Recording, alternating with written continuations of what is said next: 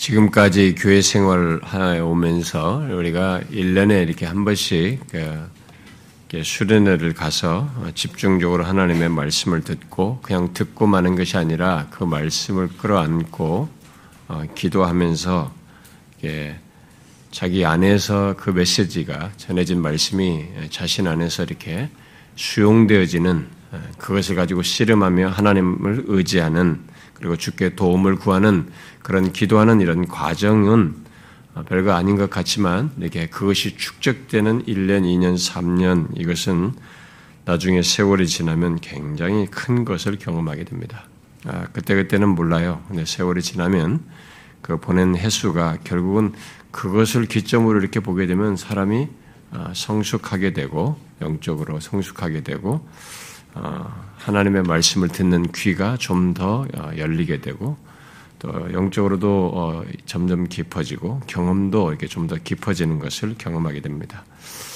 아, 그래서 음, 그, 그 수련회를 통해서 듣는 이런 말씀과 그때 참여해서 하나님 앞에 서는 그 밀도 있는 시간들이 가벼운 게 아니라는 것을 여러분들이 알고 음, 그것을 혹시라도 참여하지 못한 사람들은 그 테이프 듣는 것은 여러분들이 10분의 1을 아, 듣는 것밖에 안 됩니다. 그냥 메시지 듣지 예, 도움이 안 됩니다. 음, 그렇기 때문에 항상 그 생각을 하시는 게 좋다고 봅니다. 참여하려고 하는 것이. 뭐 부득불에서 어떤 사람은 어쩔 수 없어서 그런 경우가 있을지 모르겠지만 그래도 꼭 참여하는 것이 아, 바르다고 봅니다. 아, 최근 몇 년 동안은 이 보통 수련회 이후에 이후 주일에는 이 수련회 말씀과 좀 연결해서 어, 살폈었습니다. 왜냐하면 독자적인 어떤 주제를 가지고 이렇게 했기 때문에 조금 더 여분으로 더 강조할 내용들이 있어서 이렇게 같이 하고 그랬습니다. 그러나 이제 금년부터는 몇 년에 걸쳐서 어, 다윗의 삶을 통해서 하나님의 마음에 합한 자의 길이라고 하는 큰 주제를 이렇게 살필 것이기 때문에 이게 뒤로 연결하기가 어려워요. 그러면 그건 또 새로운 단락으로 연결을 해야 되기 때문에 어, 그래서 어, 금년에는 그렇게 하지 못할 것 같습니다.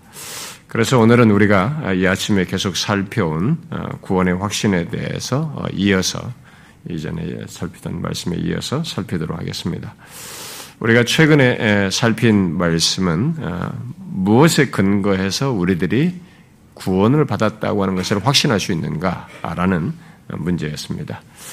어, 성경은 어, 어떤 사람이 구원을 받아서 그것을 확신하는 것을 개인적인 판단이나 자기가 개인적으로 이렇게 받아들이는 나름의 어떤 신념이나 그리고 어떤 체험 같은 것에 근거해서 갖는 것으로 말하지 않고 아주 정확하게 우리 밖에서 우리를 위해서 행하신 어떤 객관적인 근거와 그리고 우리 안에 오늘 본문에서 읽었던 5장 어, 그 10절 상반절에 말한 것처럼 우리 안에 있는 증거로서 결국 우리 안에 있는 주관적인 근거 속에서 가질 수 있는 것으로 말을 하고 있습니다. 객관적인 근거로 말했던 것은 여러분들 기억하시겠습니다. 하나님의 말씀, 특히 하나님의 말씀이 말하는 그의 성품, 그 무엇보다도 하나님의 영원한 사랑과 하나님의 언약과 약속의 말씀, 그리고 하나님이 친히 어, 이 땅에 오셔서 어, 역사 속에 행하신 구원 사역, 바로 그리스도의 구원 사역이라고 하는 이 객관적인 어, 근거에 의해서 우리가 구원을 확신할 수 있다 그랬습니다. 그리고 이어서 살펴온 주관적인 근거는 그 객관적인 근거들이 나에게 해당되는지를 확인할 수 있는 어떤 증거들입니다. 아, 그래서 자기 안에 어떤 그렇다고 하는 증거들을 갖는다라고 성경이 말을 하는데 그런 내용들을 그 누구보다도 사도 요한이 당시 1세기 성도들에게 어, 확신을 갖도록 예수를 믿는 그들에게 너희 안에 영생이 있다는 것을 알고 확신하도록 이렇게 어, 말을 하고 있었기 때문에 갖도록 그들을 이끌고 있었기, 이끄는 그런 편지를 쓰는 내용 중에서 바로 자신 안에 있는 이 주관적인 근거에 해당하는 내용들을 쭉 말하고 그런 얘기를 하고 있어서 우리가 이 요한일서에서 말하는 내용으로 지금 먼저 이 주관적인 어, 근거들을 좀 살피고 있습니다. 지난 시간까지 요한일서에서 말하는 내적인 증거들, 이게 주관적인 근거로 말하는 그 내적인 증거들을 살펴왔는데 여러 여러 가지 그 내용을 1장에서부터 살펴왔죠. 자, 영생이 있는 자인 것을 증거하는 것으로 내 안에 증거하는 것들이 무엇이라고 했습니까? 우리가 1장에서부터 살폈던 것을 한번 정리해 봅시다. 첫 번째로 말한 것이 무엇이었습니까? 영생이 있는 자는 빛 가운데 행하는 증거를 자기 안에 갖는다. 라고 했습니다. 두 번째로 말한 것은 영생이 있는 자는 죄를 자각하여 자백하는 증거를 자기 안에 증거로 갖는다. 라고 했습니다. 또 세 번째로 말한 것은 영생이 있는 자는 하나님의 말씀에 순종하는 증거를 자기 안에 증거로 갖는다. 라고 했습니다. 네 번째로 말한 내용은 영생이 있는 자는 세상을 사랑하지 않고 오히려 거부하는 증거를 자기 안에 갖는다라고 했습니다. 그리고 다섯 번째로 말했던 내용은 영생이 있는 자는 형제를 사랑하는 증거를 자기 안에 증거로 갖는다라고 했습니다. 그리고 여섯 번째로 이어서 말했던 것은 영생이 있는 자는 기도를 들으시고 응답하시는 하나님을 알고 경험하는 것을 자기 안에 증거로 갖는다. 이런 하나님과의 관계 경험이 있다. 라는 것을 기도를 통해서 이런 하나님을 의지하는 자에게 또 응답하시고 교통하시는 역사를 경험하는 증거를 갖는다라고 했습니다. 자, 그것이 지난 시간까지 살핀 내용인데요. 자, 그 다음에 연결해서 이제 어, 오늘 본문을 통해서 우리가 살피려고 하는 사도 요한이 말하고 있는 어, 또 다른 어, 내적인 증거는 여기 지금 이 사장 본문 여기서 말하는 내용인데요. 음, 여기 사장 1절부터 6절까지는 두 가지가 함께 연결되어 있습니다. 두 가지가 함께 연결되어 있는데 그래서 이 두 가지를 함께 묶어서 지금 이 시간에 오늘 살피려고 하고요. 그리고 오늘로서 이 어, 이것 외에 요한일서에서는 이것 외에 뒤에 4장 13절에서 어, 성령을 내적인 증거로 말합니다. 성령을 그러니까 영생이 있는 자는 성령께서 우리 안에서 갖는 성령을 소유해서 갖는 어떤 증거를 얘기를 하는데 네, 바로 그것은 성령의 이런 내주와 어떤 증거에 대한 내용을 별도로 성경의 다른 본문과 함께 살필 때 보도록 하고요. 요한일서에서 어, 그것 외에 말하는 내용으로서의 증거는 오늘로서 이 내용으로 어, 어, 끝내려고 합니다. 자, 본문에서 그러면은 본문에서 영생이 있는 자가 자기 안에 갖는 증거로서 말하고 있는 내용이 바로 우리 안에 갖는 증거로 말하는 것이 무엇입니까? 무엇이에요? 이 여러분들이 읽은 내용에서 볼 때, 자, 먼저 1절부터 3절에서 말하는 것들로부터 보게 되면은 여기서 말하는 내용이 지금 뭡니까? 영생이 있는 자는 뭐예요? 영들을 분별하고, 어, 또 예수 그리스도를 바르게 알고, 어, 시인하여서 자신이 어디에 속하였는지를 증거로 자기 안에 갖는다라는 얘기입니다. 사도 요한은 여기 먼저 1절부터 어, 3절에서 당시 그리스도인들에게 영들을 다 믿지 말고 어, 오직 영들이 하나님께 속하였나 분별하라고 한 뒤에 너희는 하나님의 영을 안다 이렇게 말했습니다. 여기 안다라고 번역한 이 말의 이 헬라어의 말이 문법상으로는 우리가 알린이 이렇게 번역됐는데요. 문법상으로는 현재 명령어도 될 수 있고 어, 현재 이게 서술문, 현재 직설법에 해당하는 문장이 될 수도 있어요. 뭐뭐 한다 이렇게 서술문식으로 말할 수 있는 그 문장으로도 번역이 가능한 말이에요. 예, 헬라어는 그렇게 보면은 돼 있어요.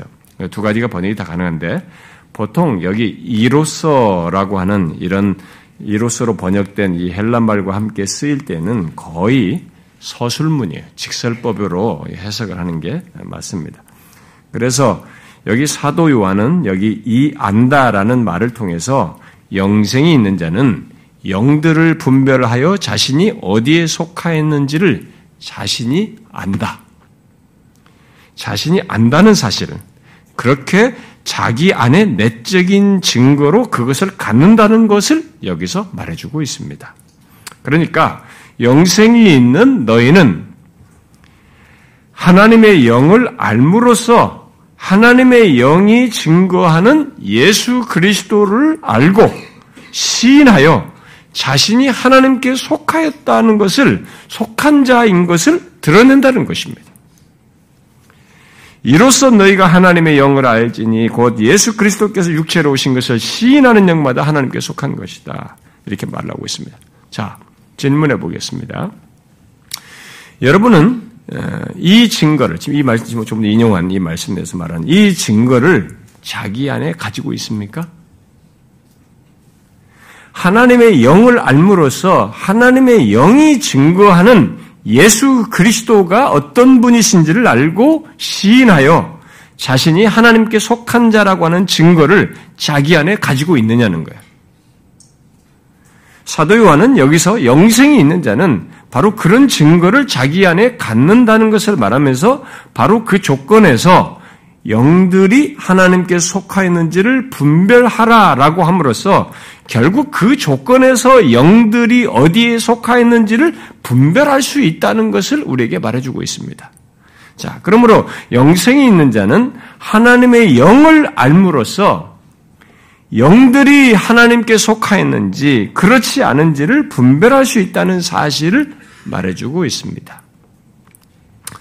그런 영적 분별을 한다는 것은 자, 우리가 사는 이 세상에는 우리가 사는 세상에는 눈에 보이는 우리가 보는 이게 물리적인 그런 이 모양새 이런 것만 있지를 않습니다. 아, 우리가 사는 이 세상에는 이 영적인 어떤 내용과 실체도 같이 있는 것이죠. 아, 그래서 아, 영들이 하나님께 이게 하나님께 속해 있는지 하나님 속하지 않은 것인지 이런 실체도 우리가 이제 분별을 할 수 있었는데 그것은 아무나 분별하는 것이 아니고 지금 여기서 말한 이 조건에서요. 하나님의 영을 알고 예수 그리스도가 어떤 분이신지 아는 그런 조건 속에서 이것을 할 수 있다는 것입니다. 그래서 이런 영적인 분별을 한다는 것은 그가 하나님께 속하였다는 증거인 것이죠. 그런 증거를 자기 안에 결국 가지고 있는 것이죠. 자, 그러므로 이 시간에 우리가 확인할 사실은 정령 내가 하나님의 영을 알고 그래서 그 영들을 분별하는가 하는 것입니다. 이 두 가지 사실은 분리될 수가 없습니다. 하나님께 속한 자, 곧 영생에 있는 자는 이 두 가지를 함께 갖는 것이죠. 자, 그러면 이제 질문해 봅시다, 또. 여러분은 하나님의 영을 알고 있습니까? 우리는 나중에 별도로 자신 안에 있는 증거로서 성령의 거하심과 그의 증거에 대해서 별도로 살필 것입니다. 다음 시간에 살필 것입니다. 특별히 4장 13절을 말하는 내용을 성령과 관련해 살피면서 연결해 살필 것입니다. 그러나 그에 앞서서 먼저 여기 4장 1절부터 3절에서 말하는 영들을 분별하는 것과 관련해서 과연 내가 하나님의 영을 아는지를 보자는 것이에요. 여러분은 하나님의 영을 아십니까? 요한은 그것을 영생이 있는 자가 자신 안에 갖는 증거 중의 하나로 여기서 말하고 있습니다. 어떤 사람은 아니 이게 너무 추상적입니다. 그게 도대체 그게 뭡니까? 어, 그걸 도대체 그 하나님의 영을 내가 아는지를 어떻게 그걸 확인할 수 있습니까? 내가 하나님의 영을 안다는 것을 또 내가 하나님의 영을 안다는 것이 도대체 그게 뭡니까? 어, 예, 질문할 수 있겠어요. 근데 여기서 요한은 예, 하나님의 영을 안다는 것을 어느 느낌과 체험, 예?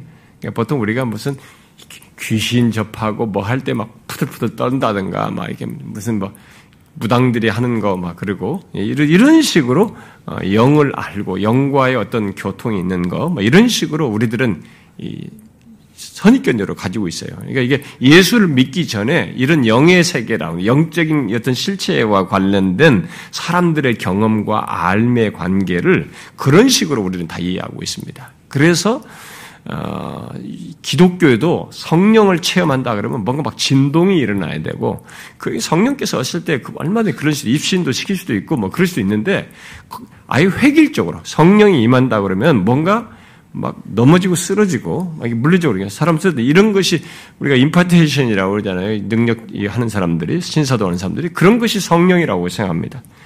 성령은 인격적이에요. 인격적인 역사 속에 사는 것이에요. 음? 그런데 그런 식으로 오해를 하고 있으니까 마치 무당들이 막 귀신 신접했다고 푸닥거려 하듯이 막 몸을 경련해서 이렇게 그런 것을 성령을 체험하고 성령을 아는 것을 자꾸 생각하는 것입니다. 예, 이게 아닙니다. 여기서도 이 사람이 성령을 안다 할 때 그걸 어떻게 설명하는지 사도 요한이 여기서 어떻게 설명하는지 우리가 잘 봐야 됩니다. 여기서 요한은 하나님이 우리들이 하나님의 영을 안다는 것을 그런 느낌이나 체험으로 말하지 않고 안다라는 말이 시사하듯이 하나님의 영과의 인격적인 관계가 있는 것을 얘기하는 거예요. 1차적으로. 여기서 하나님의 영을 안다라고 할 때 이 안다는 인격적인 그런 어떤 관계 속에서의 암에 해당하는 것이죠. 그러니까 인격적인 관계가 있는 것을 얘기하는 것입니다. 그렇다면 이걸 좀 더 설명하면 성령께서 우리 안에서 인격적으로 영, 역사하시는 것을 내가 알고 나 또한 거기에 인격적으로 반응하는 것. 이것을 하나님의 영을 안다라는 것으로 설명하는 것입니다.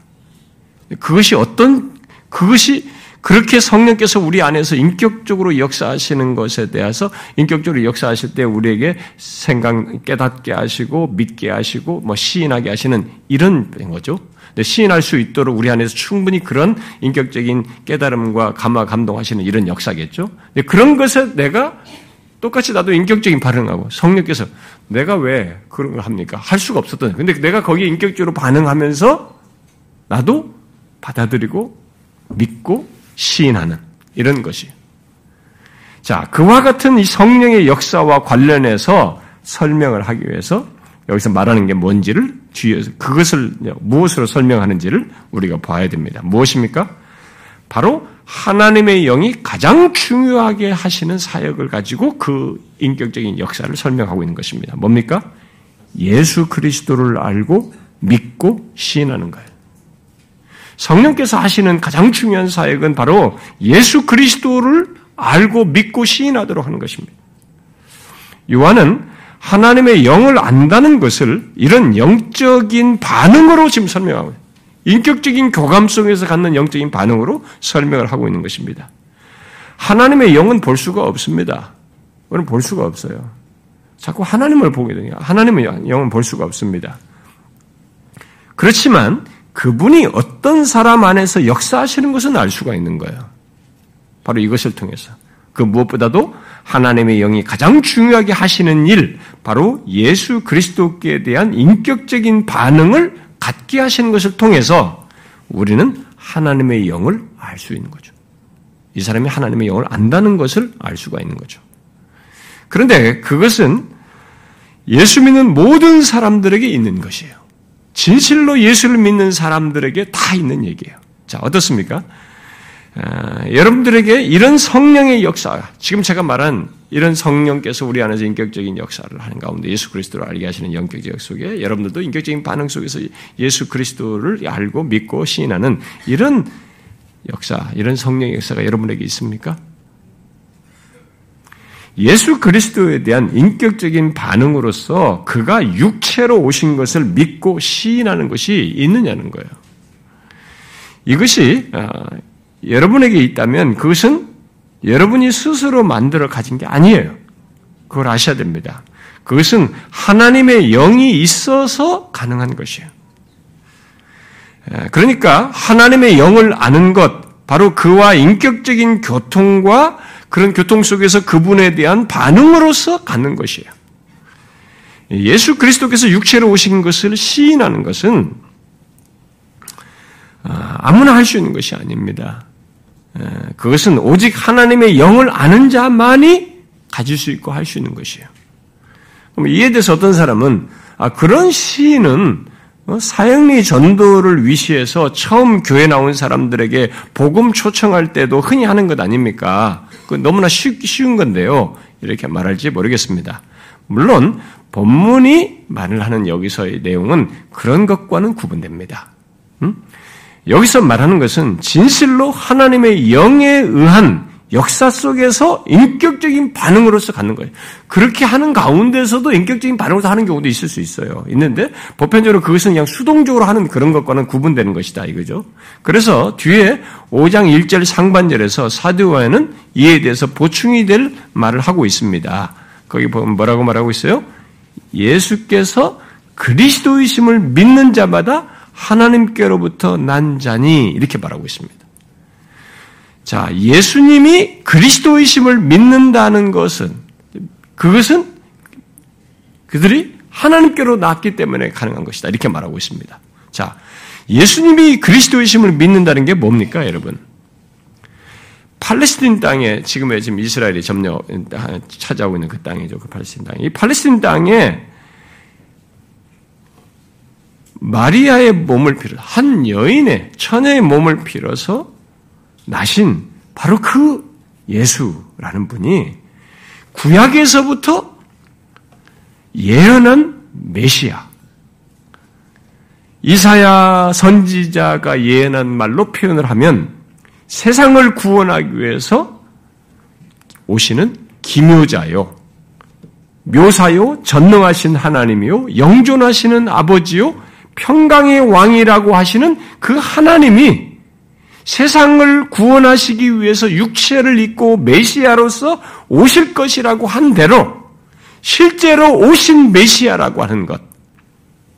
바로 하나님의 기름 부음 받음으로써 오신 바로 그 그리스도라고 하는 것을 믿는 것이에요.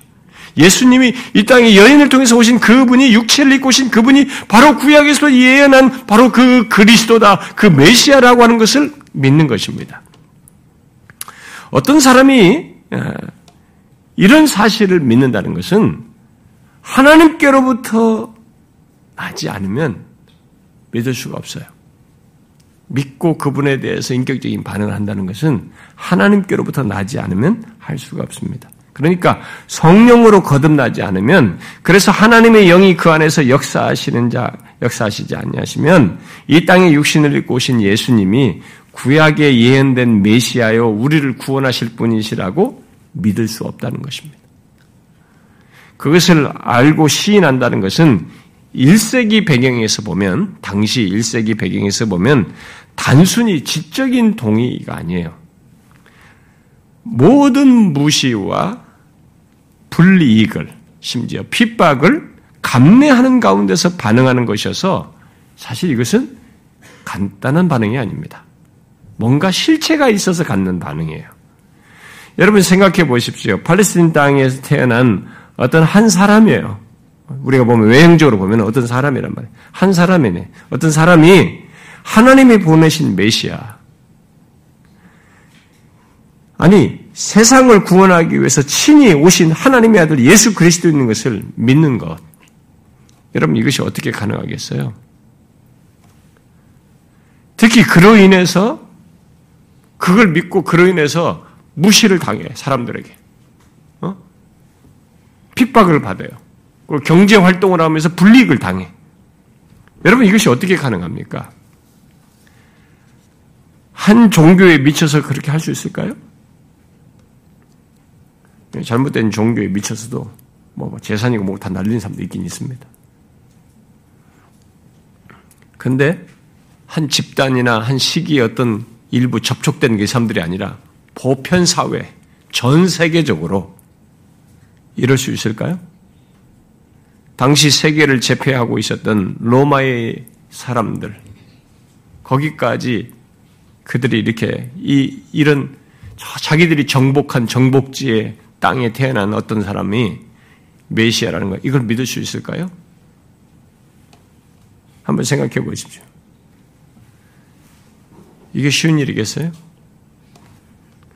이게 만약에 사회, 어떤 사람의 속임을 받아가지고 사이비 집단에 의해서 한 접촉된 어떤 일부 그룹 안에서만 한 지역에 한 세대에 어떤 사람들만 있었다면은 그것이 속임당한 그룹들이라고 할 수 있지만 세월이 거쳐서 이 세계 제패한 로마의 수도까지 퍼져서 이렇게 쭉 세계를 퍼져나가면서 계속 모든 사람들이 그리고 세대를 거쳐서 역사를 거쳐서 지금까지도 계속 이렇게 하는 것이 이게 그냥 어? 한 종교에 미쳐서 그러겠느냐라는 거예요. 그럴까요? 잘 생각하셔야 됩니다. 로마나 그때 로마의 점령지의 복음을 들었던 주변의 모든 유럽을 퍼져나갔던 아시아를 거쳐서 유럽을 퍼져나갔던 모든 사람들 다 그들이 예수에 대한 복음, 이 팔레스틴 땅의 예수에 대한 얘기를 그가 구원자라는 얘기를 듣기 전에 그들은 다 다른 신을 믿었어요. 다른 신을 안 믿은 사람이 없었습니다. 다 다른 신을 믿고 있었어요. 그리고 그들도 그 신을 믿으면서 이 세상에서 잘 살고 싶었고 보호받고 안전하고 싶었습니다. 그래서 이 세상 살면서 고생 안 하고 돈 잘 벌어서 잘 살고 싶은 사람들이었습니다. 그러나 그들은 팔레스틴 땅에 태어난 예수님이 그리스도이시다. 우리를 구원하기 위해서 구약에 예언된 바로 그 메시아요 하나님의 아들로서 구원하기 오셨다라는 그리스도이시다는 이 사실 바로 그것을 믿고 많은 박해와 무시와 그 예수를 믿는다는 것이 밝혀졌을 때는 경제 활동에서 배제되고 조합에서 카트되고 하는 이런 것들을 경험하면서 손해를 보면서 살았습니다. 다 잘 살고 싶은 사람들이었어요. 그런데도 불구하고 자신들이 알게 된 예수님이 그리스도라는 것을 시인하면서 살았습니다. 그야말로 예수 그리스도께서 육체로 오신 것을 시인한 거죠. 하나님이 육체로 오셔서 우리를 구원하게 오셨다라는 것을 시인한 것입니다. 어떻게 그럴 수 있습니까, 여러분? 그들의 지적인 능력이나 각자가 발휘한 어떤 의지에 의해서 그랬겠습니까? 만약에 그런 노력이나 의지라면 핍박받고 그렇게 되면 그만두죠. 지속할 수가 없죠. 아닙니다. 그들이 그런 박해가 있던 시절에 시인하며 살았던 것은 자기도 부인할 수 없는 진짜로 예수님이 그리스도이신 것을 알고 확신했기 때문입니다. 성령으로 말미암아 하나님께로부터 나서 하나님의 영을 알므로써 그랬기 때문입니다. 우상을 섬기던 사람들에게 어떻게 그런 일이 가능할 수 있겠어요? 그것은 그들이 하나님께로부터 났기 때문에 하나님의 영을 알기 때문에 가능했던 것입니다. 신적인 그 기원을 가지고 있어서 가능한 것이죠.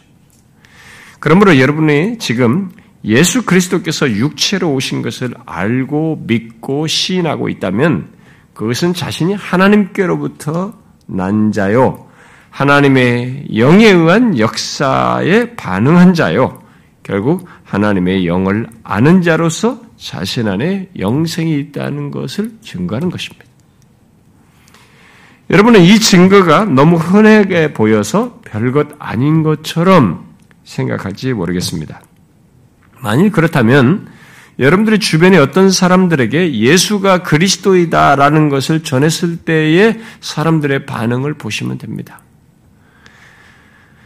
아, 심지어 나름 기독교의 호의적인 사람들도 예수가 그리스도이시다. 그가 당신과 우리를 죄에서 구원하시고 구원하실 분이시다라는 것을 말해줘 보세요. 그들은 기독교에 대해서 긍정적인 가치나 예수님이 좋으신 분이고 성자요 도덕적으로 탁월한 분 정도는 받아들일 수 있어도 그가 나를 죄에서 구원하실 그리스도이시다. 구약에서부터 예언된 우리를 구원하기 오신 메시아 그리스도이시라는 것은 믿지 않습니다. 믿을 수가 없어요. 성경이 예수 그리스도에 대해서 오래도록 예언한 것을 말해 주어도 그들은 그것을 깨닫지도 못합니다. 왜? 왜 안 됩니까, 이들이? 그것은 그것을 깨닫고 믿고 시인하도록 하는데 그들 안에서 먼저 그 근거가 됐습니다. 그렇게 할 수 있도록 하시는 역사를 하시는 하나님의 영의 역사가 그들에게 없기 때문에 그래요. 이런 신적인 이유가 없어서 그런 것입니다. 그들에게 하나님의 영을 알, 그들은 하나님의 영을 알지 못하기 때문이고 하나님께 속하지 않아서 그런 것입니다. 그래서 어, 여기 본문 3절에 예수를 시인하지 아니하는 영마다 뭐요? 하나님께 속한 것이 아니니 그랬습니다. 이것이 곧 적그리스도 영인이라라고 했습니다. 이 말은 무슨 말입니까? 더욱 구체적인 이유를 말해주고 있는 것이죠. 그 사람들이 예수 그리스도께서 육체로 오신 것을 시인하지 않는 것은 어떤 사람이 예수 그리스도에 대해서 말해줬어요. 그런데 예수 그리스도께서 육체로 오신 것을 시인하지 않는 것은 심지어 교회를 다녀요. 교회를 다니고 성경에 대한 지식을 가지고 있음에도 많은 부모에게 들었던 뭐 어떻게 해서 배웠던 간에 많이 배웠어요. 1세기 당시에는 그런 사람도 있었단 말이에요. 영주지라는 사람들도 있었고. 그러니까 이런 것을 다 배워도 들었어도 예수 그리스도께서 육체로 오신 것을 시인하지 않는 것은 단순히 그들의 지적인 문제가 있어서가 아니고 지적으로 모자라서도 아니고 어떤 의지력의 부족도 아니라는 거죠. 도덕적으로 문제가 있어서도 아니고 적극적으로 말하면 그들이 하나님께로부터 나지 않고 하나님의 영을 알지 못하기 때문이고 여기 3절로 표현하면 소극적으로 말해서 그들이 하나님께 속하지 않고 오히려 적그리스도에게 속하기 때문이다. 이렇게 말하고 있는 것입니다. 이 사실을 앞에 2장에서도 어, 말을 했는데 그 2장 앞에 22절에 예, 어, 보면은 22절 이렇게 기록하죠. 거짓말하는 자가 누구냐? 예수님께서 그리스도이심을 부인하는 자가 아니냐? 아버지와 아들을 부인하는 그가 적그리스도니 이렇게 말했습니다. 예수 그리스도 예수님이 그리스도이심을 시인하지 않고 오히려 부인하는 사람은 사실을 부인하는 것이 아니, 그게 원래 사실이거든. 역사 속에서 하나님 나타내신 사실은 말이에요. 그러니까 이 사실을 부인하기 때문에 그 사람들은 거짓말하는 자예요. 거짓말하는 자라고 말을 하고 있습니다. 그러니까 아니 내가 몰라서 그런 겁니다. 몰라서 그런 것이 아니고 일단은 그 부정을 통해서 자신은 거짓말을 하고 있는 거예요. 그러면 그런 거짓말 할 수 있는 것이 왜 내가 그렇게 부정적으로 자꾸 거부반을 나타내면서 거짓말을 하는가? 그냥 내가 기독교에 대한 단순 반감을 드리는가? 반감 같으면서도 이렇게 드러내는 그 거, 거짓말을 하는 것이 실체를 인정하지 않는 이 거짓말은 여기서 설명을 합니다. 그가 적그리스도의 영을 가지고 있기 때문이고 아예 자신이 적그리스도이기 때문이다 이렇게 말하는 것입니다. 여러분 적그리스도로 나중에 우리 성경에 나오지만은 적그리스도, 적그리스도의 영 그리고 그걸 따르는 사람도 다 똑같이 적그리스도로 얘기하는 거예요. 그러므로 예수님께서 육체로 오신 것, 곧 예수님이 그리스도이신 것을 알고 믿고 시인하는 사람은 그가 어디에 속하고 또 어떤 자인지를 말해준다라는 것을 요한이 그건 굉장한 사실로서 우리 안에 있는 내적인 증거의 굉장한 사실로서 여기서 말해주고 있는 것입니다. 그러므로 여러분이 이 사실을 확인해 보십시오. 정령 내가 예수 그리스도께서 육체로 오신 것, 곧 이 땅에 우리와 같이 사람으로 오신 예수님이 우리를 구원하기 위해서 오신 메시아, 곧 하나님의 기름 부음 받은 그리스도이심을 믿는가를 보라는 것입니다. 여러분들이 진실로 믿습니까? 그걸 한번 보십시오. 어떻습니까? 이 땅에 오신 예수님께서 말씀하시고 행하신 모든 것이 메시아로서 우리의 구원을 위해서 행하신 것으로 믿습니까? 그저 우리의 누가 뭐 우리에게 그 믿으라고 강요해서가 아니라 또 일시적으로 흥분해서가 아니라 또 맹목적으로 받아들여서가 아니라 성경에 기록된 대로 이 땅에 오신 예수님이 구약에서부터 예언한 메시아요. 바로 그 구원주이신 것을 정확히 알고 믿고 시인한 심지어 누가 나를 박해하고 핍박을 해도 부인할 수 없는 사실로 내가 믿고 시인하는 그런 모습이 자격이 있느냐라는 거예요. 어, 나한테 그냥 부모님이 가르쳐 주고 교회에서 배웠는데, 나 이런 사실 그런데, 여러분들이 그렇게 하더라도 내가 어떤 핍박과 유혹이 있어도 거기서 부인하지 않을 정도로 확고하게 내가 믿고 있는 것은 성령을 신적인 하나님께로부터 나서 성령의 역사 속에서 알게 된 그 실체를 가지고 있어서 그런 것입니다. 그 사람은 자기 안에 증거를 가지고 있는 것입니다. 영생이 있다는 것은. 여러분들이 누가 그것을 이런 예수님께서 그리스도이신 것을 부인하도록 위협을 하고 어, 여러분들에게 어떤 무시를 해도 여러분들은 그것을 감출 수 없고 부인할 수 없는 사실로 알고 시인하고 있습니까? 정령 여러분들이 그렇거든 어, 기뻐하십시오. 왜냐하면 그것은 여러분 자신으로부터 난 것이 아니거든요. 그것은 우리 부모 따라서 교회 나왔더니만 어쩌어찌 하다가 저절로 생긴 것이 아닙니다. 그럴 수 없어요. 성경은 그렇게 말하지 않습니다. 그건 신적인 기원으로 얘기하는 것입니다. 하나님께로부터 나서 된 것이요. 하나님의 영께서 예수 그리스도를 알고 믿도록 역사하셔서 우리들 안에 영적인 반응으로 갖 게 하신 것으로 얘기를 하고 있는 것입니다. 바로 그래서 그는 하나님께 속한 자이고 하나님의 영을 아는 자, 곧 영생이 있는 자이죠. 그걸 자기 안에 증거로 가지고 있는 것입니다. 그런 모습이 바로 자기 안에 가지고 있는 증거예요. 그러니까 그것이 그런 내적인 증거를 통해서 자신의 구원이 확실하다는 것을 믿을 수 있는 거죠. 정말 확실한 것입니다.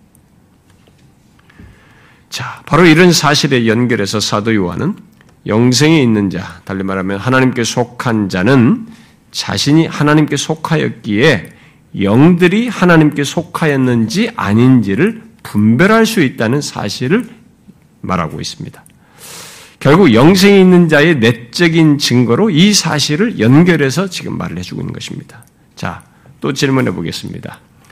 여러분은 예수 그리스도에 대해서 다른 것을 말하는 영들, 다른 것을 말하는 예수 그리스도의 다른 것을 말하는 영들, 결국 그 영들에 의한 예수 그리스도의 인격과 사역에 대한 거짓된 가르침을 분별하십니까? 어떻습니까? 여러분들은 이런 예수 그리스도의 다른 것을 말하는 영들, 결국은 예수 그리스도의 인격과 사역에 대해서 거짓된 가르침을 말하는 것에 대해서 여러분들은 분별하십니까? 거짓 선지자들, 곧 그들이 아무리 무엇인가를 아는 것처럼 말하고 가르쳐도 그들은 하나님께 속하지 않고 다른 영을 가졌다는 것을 바로 예수 그리스도에 대해서 다른 말을 함으로써 어, 특히 여기 예수님을 직접 보고 알고 증거한 사도들이 증거한 것과 다른 것을 말함으로써 자신들의 소속을 드러내요. 이 거짓된 사람들은 그렇게 함으로써 자신들이 어디에 속하였는지를 드러냅니다. 그러나 반대로 하나님의 영을 아는 사람들은 그런 거짓된 가르침을 분별함으로써 자신의 소속을 드리는 거죠. 자신이 어디에 속하 있는지를 듣는 것입니다. 놀라운 사실이에요. 사도 요한은 이것을 여기 우리에게 내적인 증거로 얘기하는 것입니다. 영생이 있는 자의 증거라는 거죠. 그러니까 하나님의 영을 아는 자는 거기 오늘 보면 5절과 6절에서 말하는 것과 같은 거짓 선지자들을 분별한다는 것입니다. 뭐라고 말하고 있습니까? 그들은 세상에 속한 거로 세상에 속한 말을 하며 세상이 그들의 말을 듣느니라. 우리는 하나님께 속하였으니 하나님을 아는 자는 우리의 말을 듣고 하나님께 속하지 아니하는 자는 우리의 말을 듣지 아니하나니 진리의 영과 미혹의 영을 이로써 아느니라 이렇게 말했습니다. 자, 또다시 하나님을 아는 자, 곧 영생이 있는 자는 안다라고 또 얘기하죠. 그래서 다시 안다. 곧 진리의 영과 미혹의 영을 안다고 함으로써 결국 영적인 분별을 하는 것을 우리가 하나님께 속하고 하나님을 아는 자요. 결국 하나님의 영이 있는 자라는 증거를 자기가 안에 그렇게 갖는다라고 말해주고 있습니다. 이 말로서. 자, 그렇습니다. 하나님께 속한 자, 곧 영생이 있는 자는 세상에 속한 말을 분별해요. 세상에 속한 말을 분별하여 그들의 말을 분별이 되니까 안 들어요. 그들의 말을 듣는 대신에 우리의 말을 듣는다. 우리의 말은 사도들의 말이죠. 사도들이 전한 예수께서 그리스도이시다라고 하는 이 증거를 듣습니다.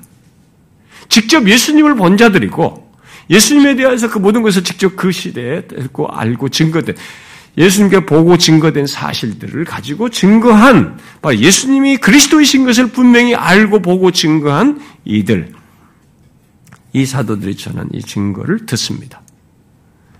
자, 그러나 하나님께 속하지 않은 자는 우리의 말을 바로 이 사도들이 전한 예수께서 육체로 오신 것을 듣지 않고 대신 세상에 속한 말을 듣습니다. 그들은 설사 예수님 이야기를 해도 거기에 세상에 속한 사상과 그들이 하는 말을 덧붙여서 말하고 가르치는 것은 들을지언정 사도들이 전하는 순전한 하나님의 말씀, 바로 하나님의 진리, 예수 그리스도의 구속적인 이 선명한 사실은 듣지를 않습니다. 그럼으로써 그들은 거짓 선지자들을 더 좋게 여기게 되고 자연스럽게 거짓 선지자들을 더 선호해요. 그러면서 따르, 따르게 되죠. 그래서 자신들이 소속이 어딘지를 드러내버린 거예요. 자신들이 세상에 속한 자예요. 미혹의 영, 미혹의 영을 따르는 자들이라고 하는 것을 스스로 드러내는 것입니다. 이렇게 하나님의 속, 하나님께 속한 자와 세상에 속한 자는 어떻게 돼요? 근본적으로 구분된다는 거죠. 다르다는 것입니다. 그런데 여기서 중요한 것은 하나님께 속한 자, 곧 영생이 있는 자는 이런 차이를 알고 분별한다는 것이죠. 이것을 통해서 자신이 소속이 어디고 자신의 어, 영생이 있는 자인 것에 대한 내적인 증거를 갖는다는 거죠. 사도들의 가르침을 듣고 따를 뿐만 아니라 세상에 속한 말이 더해진 거짓 선자들의 말과 가르침을 분별한다는 것입니다. 바로 하나님의 영이 있기 때문에 그렇게 하는 것이죠. 그런데 그 분별을 어떤 과정을 통해서 갖는가라고 할 때 본문은 그것을 우리의 말을 들음으로써라고 말하고 있어요. 바로 사도들의 가르침을 듣고 배워 따름으로써 거기서 빗나간 거짓된 가르침 또는 세상에 속한 말이 더해진 가르침을 분별한다는 것입니다. 이리하여 진리의 영을 따른 자와 미혹의 영을 따른 자들이 나뉘게 되는 것이죠. 결국 각자가 듣기를 좋아하고 따르는 것을 통해서 그렇게 자신들이 어떤 영을 따르는지 진리 영을 따르는지 미혹의 영을 따르는지를 각자가 드러내는 것이죠. 그래서 여러분 제가 목회하면서 신앙생활 하면서 지금까지 오랜 시간을 보면은 진짜 결국은 각자가 따라가요. 자기가 좋아하는 걸 따라가더라고. 이게 어떤 사람은 또 이런 순전한 복음과 사도들의 가르침 이것을 좋게 여기면서 그걸 거기에 반응하게 되고 그 사람은 하나님의 영을 알기 때문에 그런 것을 보여지고 근데 어떤 사람은 이런 가르침을 싫어요. 그러니까 자기가 좋아하는 것으로 가버립니다. 그 느낌과 흔들림, 뭔가 있어 보이는 것, 이런 것을 결국 좋아해서 가버려요. 지금 여기서 얘기합니다. 그것을 통해서 자기가 영생이 있는 자인지를 드러낸다. 거짓 선지자의 말을 듣는 것, 물론 뭐 다른 게 따른다고 그 사람들 무조건 거짓 선자 말을 듣다는 얘기는 아닙니다. 거짓 선자들을 따른 사람들이 바로 이런 모습을 갖는다는 거죠. 그러면 우리가 뭘 해야 되는데요? 아, 여러분은 하나님의 진리를 듣기를 좋아하고 사도들이 전한 그리스도에 대한 그 말씀을 좋아하십니까? 사랑하십니까? 어떻습니까? 저는 우리 교회에 오신 분들이 어, 예수 그리스도의 구속과 사도들이 전한 그 예수 그리스도가 그분이 이 땅에 오신 육신이고 성육신하신 그분이 우리의 구원자의 그리스도이시고 어, 참 소망이시다는 이런 사실을 듣는 것에 여러분들이 이미 확고히 믿고 사모하고 그런 내용들을 되게 좋아하시고 어, 그 안에서 자꾸 은혜를 받는 이것은 그게 뭐냐? 그게 하나님의 영을 알기 때문에 가능한 일입니다. 여러분들이 자생력 능력으로 능력으로 갖는 게 아닙니다. 그런데 반대로 이런 질문도 해봐야 돼요. 혹시 세상에 속한 말로 미혹하는 뒤섞인 가르침을 좋아하고 따르는가? 아니, 교회당 안에는 사도들이 전한 가르침, 순전한 하나님의 진리보다는 뭔가 세상에 속한 말을 뒤섞어서 지적인 자극을 주든지 아니면 흥미를 유발시키든지 사람을 재밌게 하든지 아니면 관심을 갖게 하든지 그야말로 아니면 또 내 감정을 싹 타치라는 거예요. 어떤 심리적인 심리학적인 이 얘기로 하든지 어쨌든 감정을 타치하는 이런 가르침을 좋아하는 사람들이 있습니다. 저는 언젠가 어떤 사람이 아, 저한테 그런 얘기를 한 적이 있어요. 아니 교회 오면 설교가 재미가 있고 또 한 주 동안 직장 생활하고 인생 뭐 사업하면서 우리가 막 정말 세상에 씨름하다가 왔는데 그런 지친 마음을 위로해주는 설교를 해야지. 어? 교회까지 왔는데 뭐죄 얘기를 해가지고 마음을 불편하게 하고 어? 머리를 아프게 한다는 거예요.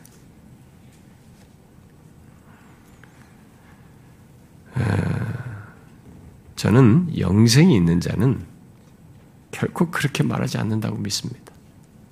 그럴 수 없어요. 영생이 있는 자는 진리의 영이 그에게 있어서 진리의 영을 따라 가르치는 말씀을 기뻐하고 심지어 그렇게 가르치는 사람까지 좋아해줘요. 감사하게도. 응? 어, 저는 누가 저를 좋아해주는 거 뭐 이런 걸 좀 부담스러워합니다. 저는 그, 그거 원하는 게 아니에요. 그걸 말하는 게 아닙니다.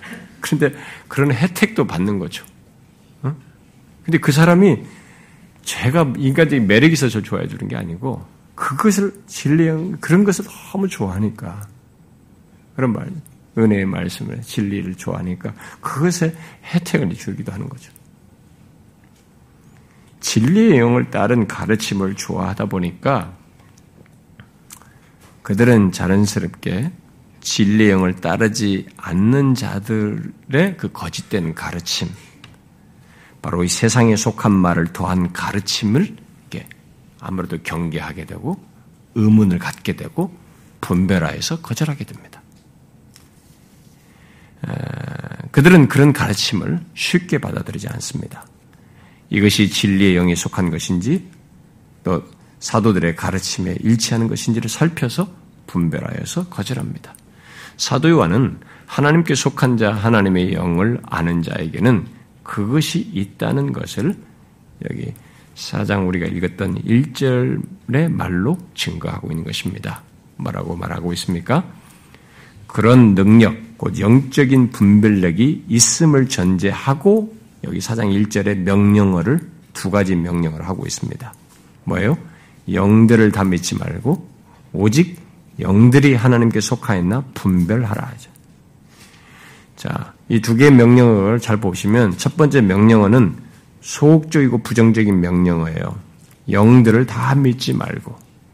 성경이 항상 이런 두 가지를 얘기해요. 소극적이고 부정적인 말하고 적극적인. 왜냐면 그냥 영들을 잘 분별하라 이렇게 하면 영들을 다 믿지 않는 거 이런 것을 소홀해 우리가.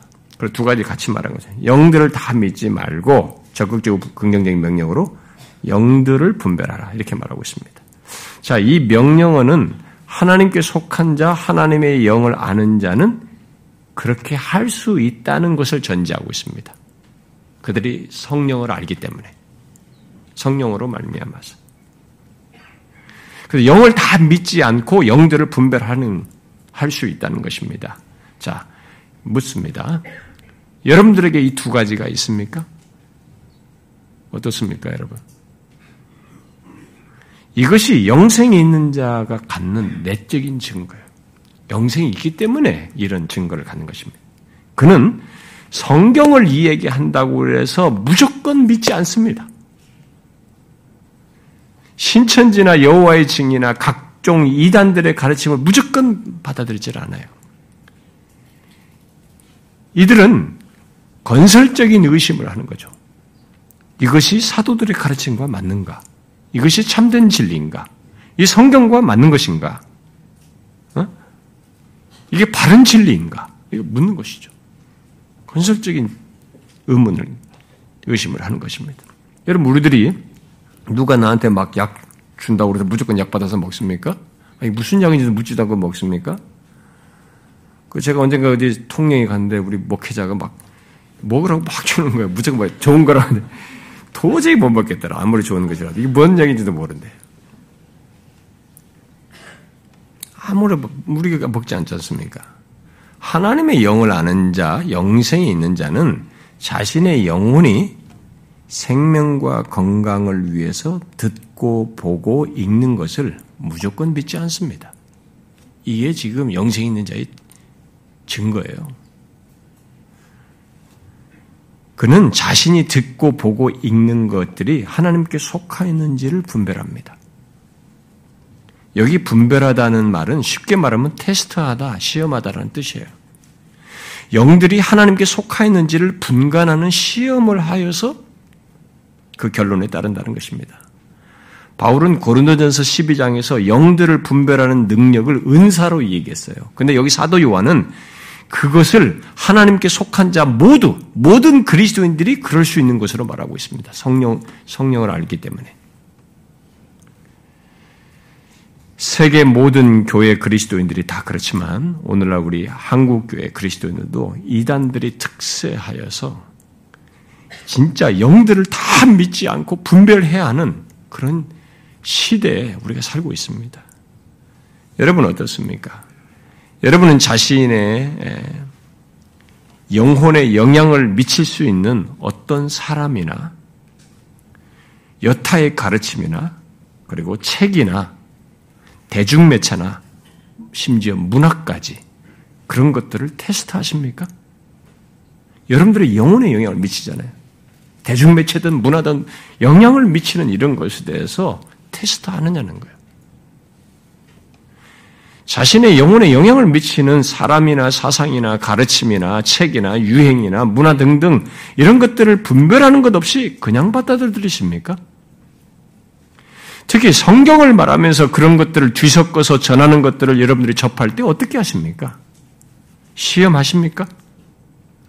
혹시 예수 믿는데 뭐 그렇게 복잡하냐?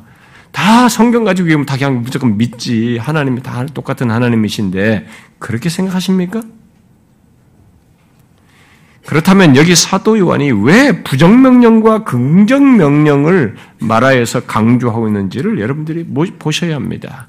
왜 영들을 다 믿지 말고 영들이 하나님께 속하 있는지를 분별하라고 하는 것입니까? 그것은 거짓 선지자가 세상에 나왔기 때문이에요. 거기 기록하잖아요. 왜 이 명령을 말하고 있습니까? 거짓 선지자가 세상에 나왔기 때문입니다. 지금 우리가 사는 세상 예수가 예수를 믿는 이 환경에는 거짓 선지자와 그들로부터 나온 가르침, 이 세상에 속한 말을 뒤섞은 가르침들이 널려 있습니다.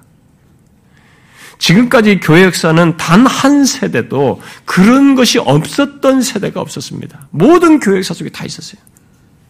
지금도 교회 안팎으로 거짓 선지자와 그들의 가르침 또 세상에 속한 말과 그 세상 정신들이 교회 속으로 들어와서 하나님의 진리와 뒤섞여서 사람들을 미혹하고 있습니다. 그래서 제가 이 기독교 세상의 함정에 빠이다는 그 책에서 말하는데 우리가 배교설교로 말한 그것에 그 얘기를 다 했지 않습니까? 세상 정신이 들어와가지고 기독교와 섞이는 뭐 심리학이든 포스트 모더니즘이든 뭐든지 이렇게 다 들어와가지고 섞인단 말이에요. 그러니까 종교 다원주의 같은 것을 다 수용해요. 그래서 젊은 세대들은 종교 다원주의가 좋아 보이는 것입니다. 예? 이런 포스트 모더니즘과 종교 다원주의가 들어와서 섞은 건데 그게 도량이 있어 보이고 이 융통성이 있어 보이는 거죠. 더 멋있어 보여. 관용적인 거 보는 거예요.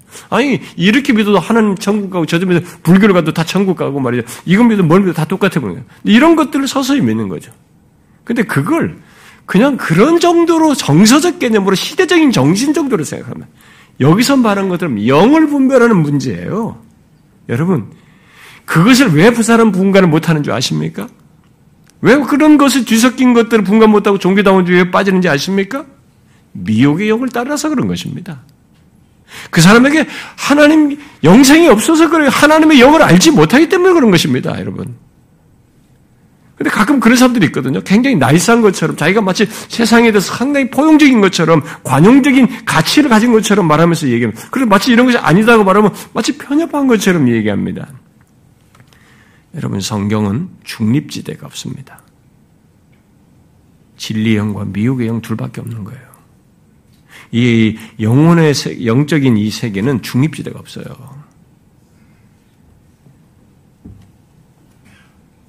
거짓 선지자가 세상에 나왔기에 그래서 거짓된 가르침과 세상에 있기에 우리는 영들을 다 믿지 말고 분별해야 하는 것입니다.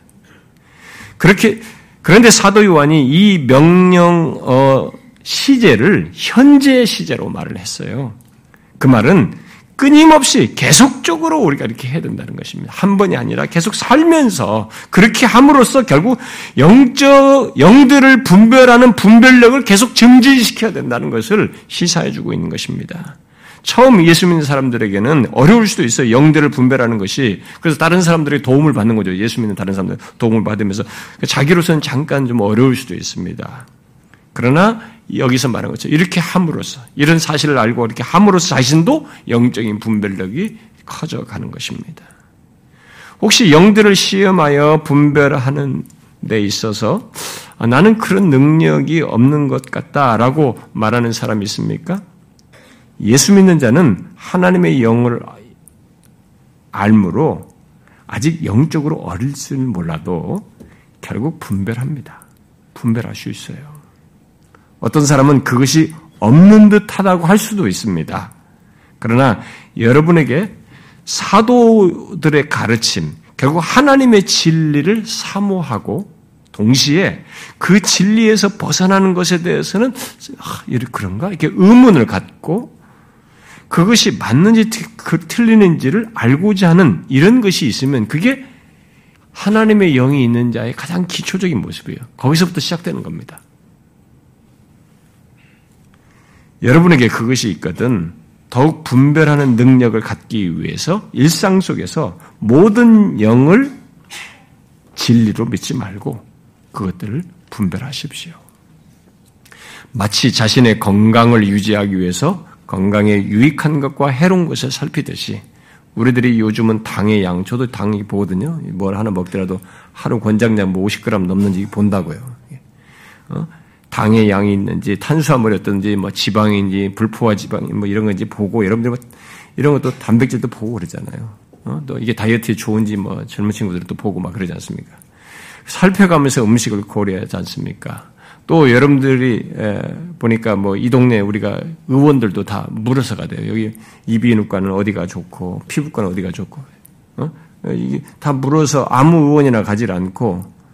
좋은 의원 여러분들 물어서 찾아가던데 그렇게 하듯이 또 물건을 살 때도 우리가 메이크나 가격 그다음에 전기 소비량 같은 것도 다 살펴서 이렇게 사듯이 이 영들을 분별하는 것도 그렇게 일상 속에서 해야 된다는 거예요. 읽는 책, 문화, 사상, 매체 이런 것 속에서도 그래서 세상의 모든 세상의 말로 뒤섞어서 예, 분별하기 쉽지 않은 이 거짓 선지자와 거짓 가르침을 분별하는 능력을 키워야 된다는 것이죠. 사도 요한은 하나님께 속한 자, 하나님의 영을 아는 자, 곧 영생이 있는 자는 바로 그런 모습을 자신 안에 증거로 갖는다라고 말하는 것입니다. 진실로 영생이 있는 자는 하나님의 영을 알기에 성령의 도우심으로 영을 다 믿지 않습니다. 그러지 않아요. 영들을 분별합니다. 물론 그 하나님의 영은 그것을 우리 안에서 우리와 상관없이 하시지 않고 우리들이 영을 다 믿지 않고 영들을 분별하도록 하기 위해서 자신의 말씀, 바로 성경에 기록된 하나님의 말씀을 우리들이 듣고 배워 아는 과정 속에서 그 일을 하도록, 이렇게 분별을 해나가도록 하십니다. 그러므로 우리는 하나님의 말씀을 부지런히 배워야 돼요. 기준자 성령의 계시에 성령의 말씀, 성령께서 그 일을 하게 하시는 기준으로 삼으시는 하나님의 말씀을 부지런히 배워야 합니다.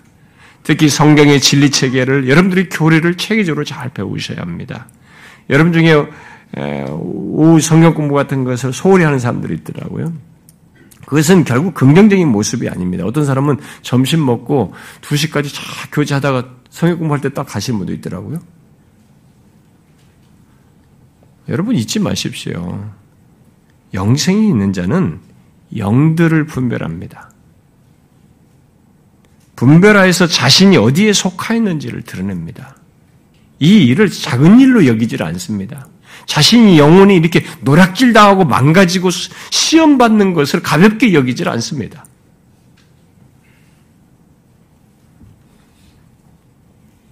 그러므로 여러분, 여러분들이 정령 이런 걸 분별하여서 영들을 다 믿지 않고 분별하여서 믿는 그런 모습이 이것이 하나님의 말씀과 일치되는가라고 묻고 그렇게 물으면서 분별하면서 신앙생활을 하거든.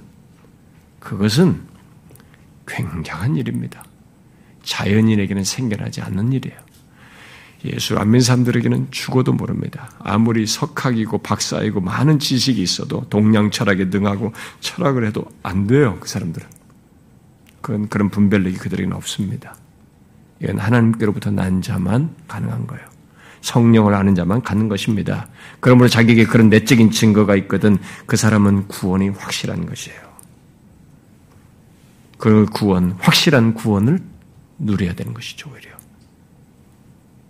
저와 여러분이 모두 이런 분명히 구원의 확신의 증거로 말하는 영들을 분별하여서 믿는 이런 내적인 증거를 가짐으로써 구원의 복됨을 풍성히 누릴 수 있기를 바랍니다. 기도하겠습니다.